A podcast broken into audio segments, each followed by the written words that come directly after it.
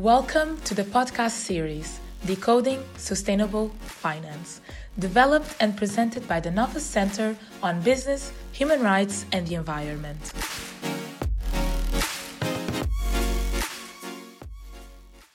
Welcome to the Decoding Sustainable Finance podcast series, a podcast series developed by the Nova Center on Business, Human Rights and the Environment. My name is Raquel Burgoa Dias. I am a research associate at the Nova BHRE and with my colleague João Maria Botelho, a research assistant also at the center, we'll be conducting the interview for this episode. Today's episode will focus on the European taxonomy, a classification system for sustainable activities. The European taxonomy aims to provide a common language for sustainable finance, facilitating the flow of capital towards sustainable investments. It classifies economic activities based on their contribution to environmental objectives, such as climate change mitigation and adaptation, and the protection of biodiversity and water resources. The European taxonomy has been a subject of much discussion in the sustainable finance community. Some argue that it's a crucial tool to maintain sustainable finance while others, on the other hand, have raised concerns about its complexity and potential unintended consequences. So, in this episode, we will explore the European taxonomy in more detail, including its objectives, scope, and implementation challenges. We will also discuss the potential impact of the taxonomy on the financial sector and its contribution to the achievement of the Paris Agreement goals. We will be joined by an expert in the field of sustainable finance who will provide us with her insights on European taxonomy. So, sit back, relax, and join us on this journey to decode sustainable finance. Thank you, Raquel. And today we couldn't be happier. We have with us Paula Redondo Pereira. Redondo Pereira is the head of regulatory affairs at the Luxembourg Stock Exchange, with extensive knowledge of national and European regulatory landscape. She's an experienced lawyer representing issuers and underwriters in public and private offerings of equity and debt securities. She's highly respected for her ability to translate complex regulatory language into clear messages. She's active in the Luxus Gender Committee and promotes gender balance. And in this episode, we are diving into the world of sustainability taxonomies. Our guest, Paula Redondo Pereira, will provide an overview of what a taxonomy is and its purpose, as well as the current state of the European Union taxonomy, including levels 1 and 2, and the public consultation on missing goals. We will also discuss the dynamic and non static nature of the taxonomy exercise and introduce other taxonomies being developed worldwide by different jurisdictions and sectors. And after this, we will discuss how other economies and jurisdictions are acting on standardizing sustainability taxonomy. We will dive into some of the challenges or obstacles faced by business and investors in aligning sustainability taxonomies. We'll also be exploring whether the European taxonomy scope of application is aligned with the market's needs. So join us as we explore the world of sustainability taxonomies and their impact on global business landscape. So, Paula, many thanks for your presence here today with Nova and Nova Business Human Rights and the Environment. And before I start with our difficult and tough questions, I would like uh, you to explain or give us a little overview of what the taxonomy is, its purpose, as well as the current state of uh, the European taxonomy. Hello, João. Hello, Raquel.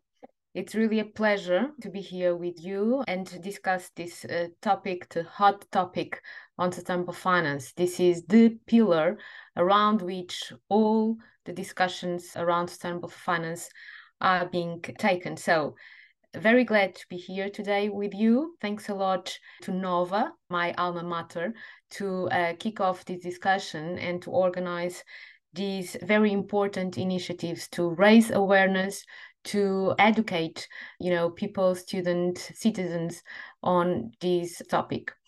So let's start in terms of an overview. Actually, João had already provided uh, us uh, with a great uh, introduction, but let's step back and really understand what the taxonomy is.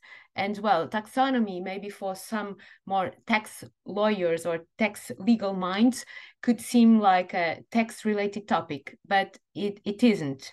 So basically, taxonomy, its names describes, classifies activities or realities. And so when we are talking about the taxonomy or the green taxonomy, we are talking about a classification system which establish a list of environmentally sustainable economic activities. So it's very important. The taxonomy does not say immediately this is green, this is not green. And this is nothing actually binary black or white, you know, green or brown or, or brown. This is not the point. So there is a, an assessment, an exercise that needs to be performed in order to find what actually can be considered environmentally sustainable or uh, not. Um, so this is very important uh, to, to note that this is the first ever green list, to put it simple, the, the green taxonomy in the world, which is science-based and framed by an EU regulation. So a legal act. So as students, I hope you had already enrolled in a EU law class to be aware of the legal acts and the, uh, the treaty. And so EU regulation means that this is a legal act which directly applicable into all member states. And the legal nature of the list is extremely important because it provides predictability, legal trust, and also it can be enforced by member states, okay? The purpose of, of the taxonomy is to provide companies, investors, policymakers with appropriate definitions of which economic activities can be considered environmentally sustainable. By defining this in a legal framework, as I said, we can increase security for investors, protect investors from greenwashing. This is a high topic uh, today. Help companies to become more climate friendly, mitigate market fragmentation, and help shift investments where they today are really needed. In particular, within the framework of Paris Agreement, the EU Sustainable Development Goals, and all the climate emergency that we are facing. So now we can ask me where all this started, right? Because today we have already a, a legal framework, but where actually all this discussion uh, started? Well, focusing on the taxonomy itself, I will invite you to join me back in 2017 when the European Commission set up uh, what was called the High Level Expert Group on Sustainable Finance. This group was mandated to prepare a set of recommendations to guide the European Commission on its roadmap about sustainable finance. And one of the recommendations of the report was precisely the creation of a taxonomy, a common language to define, to put it simple, what green is. So this classification system, a taxonomy to identify activities and assets that contribute to sustainability goals. Okay, I told about uh, I talked about the EU taxonomy regulation. So this is actually the level one. The level uh, one, it's uh, principle based, sets actually the high level uh, principles and rules on the taxonomy. And this regulation uh, has been in force since July 2020. So it establishes the basis of the EU green taxonomy by setting the main conditions, the main requirements that an economic activity has to meet in order to qualify as environmentally sustainable. So in the context of this EU regulation, the regulation defines what are environmental sustainable activities by establishing six environmental objectives. The first is climate change mitigation. The second is climate adaptation. The third is sustainable use and protection of water. The fourth is transition to a circular economy. The fifth is pollution and prevention and control. And the last one is protection and restoration of biodiversity and ecosystems. So this is level one, okay? Main objectives around climate change. Now we have level two and level three. At the EU level, we have actually different layers of regulation depending on, you know, the main framework and more granular rules and requirements. This is the reason why we, we talk about level one and then level two, level three. At level two, we have a set of delegated acts which complement the taxonomy regulation. And currently, we have three delegated acts. The first is the Climate Delegated Act, which further defines the technical criteria to establish which economic activities can make a substantial contribution to climate change mitigation and climate change adaptation. The second, it's the Supplementing Delegated Act, which specifies the content, methodology, and the presentation of the information to be disclosed by financial and non-financial companies. So the investors can learn all about their EU taxonomy compliance. And the third delegated act is the complementary Climate Delegated Act, which sets very strict conditions for how specific nuclear and gas energy activities can be included in the list of environmentally sustainable activities under the EU taxonomy. You probably are aware of how controversial was actually this discussion in terms of including nuclear and gas energies activities within the list of what can be considered sustainable activities or not. But I can actually highlight that in order to be considered as nuclear and gas, there are actually very stringent criteria to be considered. So I will not enter into details of the topic, but well, this was the uh, position of, in particular, the European Parliament and the Council to push on the inclusion of these two activities uh, into the to the list. More recently, last April, the European Commission published one important consultation to precisely ask comments on the uh, missing delegated acts to cover the remaining objectives. And so, under these public consultations, we have a draft for an additional delegated act with technical screening criteria for the remaining four environmental objectives so covering uh, areas as sustainable use and protection of water resources, transition to a circular economy, pollution and prevention and control, uh, protection and restoration of biodiversity and ecosystems.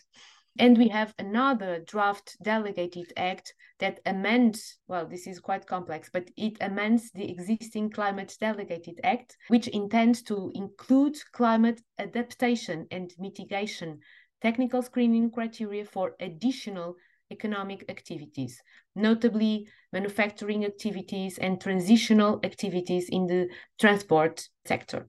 So, all in all, there is something that it's it's actually important to highlight. While we have a regulation, a legal framework, the idea is not to have it in a static manner. Actually, the world evolves, society evolves, the challenges evolve. And so the idea is to have an, a dynamic taxonomy and dynamic assessment of the activities which actually are eligible or not to be part of the taxonomy. And so the focus of the taxonomy does not allow it to be an immutable document because it is science based. It exists to operate in an ever changing context and to constantly evolve in order to improve its usability and keep up with scientific advancements regarding well activities that may harm or may improve or be neutral towards the environment. So long overview but as this is a very complex uh, topic i actually took the opportunity to provide you with a comprehensive overview of the topic, including where we stand and the dynamic nature of this uh, exercise and framework. I think uh, you did an amazing presentation of the European taxonomy, and I think all our listeners and everyone who had some difficulties to understand the different branches of the European taxonomy is uh, in a better position after this this explanation. Thank you very much. So uh, after this explanation about the European taxonomy, I think we're all in the same tone, and I think we're ready for our questions. So, in your opinion, how are other economies and jurisdictions acting on standardizing sustainability taxonomy right now? Well, João, this is a very good question. Many countries indeed have now their own taxonomy or are working on it. Indonesia, Sri Lanka, Kazakhstan, among other countries in Asia, have finalized their own taxonomy. Latin America countries have also been working on taxonomies fitting to their local contexts. I can give you some examples to be very concrete. Colombia is the first country in the Americas to launch a green taxonomy. And other Latin American countries are following in Colombia's footsteps. For example, Mexico, Peru, Chile. The Dominican Republic is the first country in the Caribbean to start developing a green taxonomy. Well, but why are so many taxonomies, right? You can you, you can ask me. Uh, it's true. Uh, basically, you know, domestic taxonomies can help a country tackle its most urgent environmental problems. Countries are aligning their taxonomies with objectives that echo their overall sustainable development priorities and are trying to integrate their own taxonomies into existing laws and standards. And this is a reference for investors. It indicates them where financing can be directed to influence, hopefully in a, a positive way, the climate, the environment, or social issues. This is a point which is important because actually we are now mainly focused on the green taxonomy, but actually taxonomies can also and hopefully in the future will also cover the e not only the e so for environment but also the s for social and g for governance. So to give you a concrete example the green taxonomy of colombia prioritizes sectors related to land use for example agriculture because these sectors are responsible for almost 60% of the country greenhouse gas emissions. So countries like Australia and Chile, where the mining industry plays a significant role in the economy, are likely to focus on transition activities. So just to give you some concrete examples on why these countries are using their own taxonomies. Just to conclude, it is worth mentioning uh, the role of the International Platform on Sustainable Finance and its focus on comparing taxonomies around the world. This exercise compares the first, at least the first uh, exercise, which was performed by this platform, compares the EU green taxonomy with the sustainable finance taxonomy adopted by China. And the result does not create either a common or a single taxonomy or standard, but actually puts forward areas of commonality and differences between the EU and China green taxonomies. So this exercise comparing different taxonomies around the, the world are extremely useful to really kick off the, the discussion and allows some interoperability regarding existing taxonomies. Thank you so much. And what are some of the challenges and obstacles faced by business and investors in aligning with sustainability taxonomies? Well, to keep it short, I think the main challenge uh, regarding the alignment with taxonomies is that a plethora of different taxonomies will make alignment daunting task. If different countries classify economic activities differently, this may lead to a situation where a company is considered green by one country taxonomy and not green by another, which of course at the end can cause confusion and uncertainty. So as I said previously, the idea of interoperability is key to uh, really provide some consistency around the world in terms of aligning activities uh, with existing uh, taxonomies. Thank you very much. The next question talks about the scope of application. So I would like to ask you if, uh, in your opinion, do you think that European taxonomy scope of application is aligned with uh, what the market needs right now? Very good question. While the taxonomy has been generally, and I'm being cautious, you know, to say generally well accepted and welcomed, and while the Commission and the Platform on Sustainable Finance have been working to address, well, to the extent possible, the needs of the markets uh, and of the market participants, there are still some usability issues, of course, that could risk its uh, wide adoption and acceptance. The data needs are extensive, and the data in itself is highly granular and still difficult to obtain. Then the EU taxonomy is an EU legal act and has set of criteria uh, criteria focused on the EU markets, but it cannot forget that the EU and the EU markets are exposed to and part of a global market. So this point is important to to consider uh, moving forward. And then I would say proportionality should be ensured also in order to have the EU taxonomy used by, uh, you know, a large number of companies, market participants, including SMEs, which play, as you know, an important role in the uh, European economy. And last but not least, I would actually highlight uh, the transition concerns. Transition concerns should also be addressed and the smooth transition to a more sustainable green status should be facilitated instead of you know just having a binary approach and uh, black and white or green and brown approach.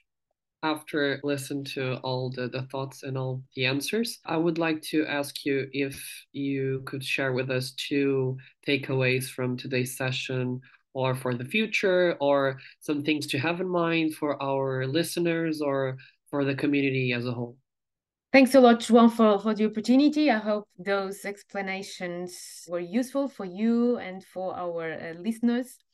As a final thought, well, uh, around the topic of the taxonomy, I think this was immense milestone that was achieved by European Commission, the co-legislators, the Parliament and the Council, and all players who actually contributed and are still contributing to this uh, discussion. I think moving forward, it's really important, precisely the work that you are doing in terms of enhancing literacy, raising awareness around the topics uh, training you know.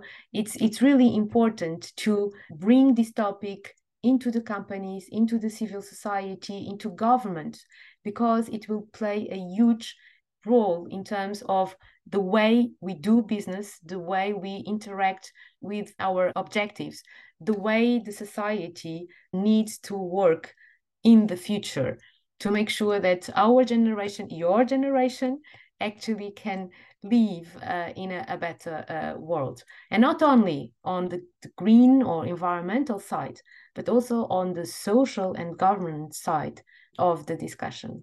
So this is my actually final thought. And with that, we've come to an end of yet another episode of Decoding Sustainable Finance. We've deep dive into the world of the green taxonomy and we'd like to express our sincere gratitude to Paula, who joined us today and shared her invaluable insights, including potential future developments in sustainability taxonomy and the role of business and investors in driving sustainable practices. Thank you for being with us. And until next time, don't forget, keep decoding sustainable finance.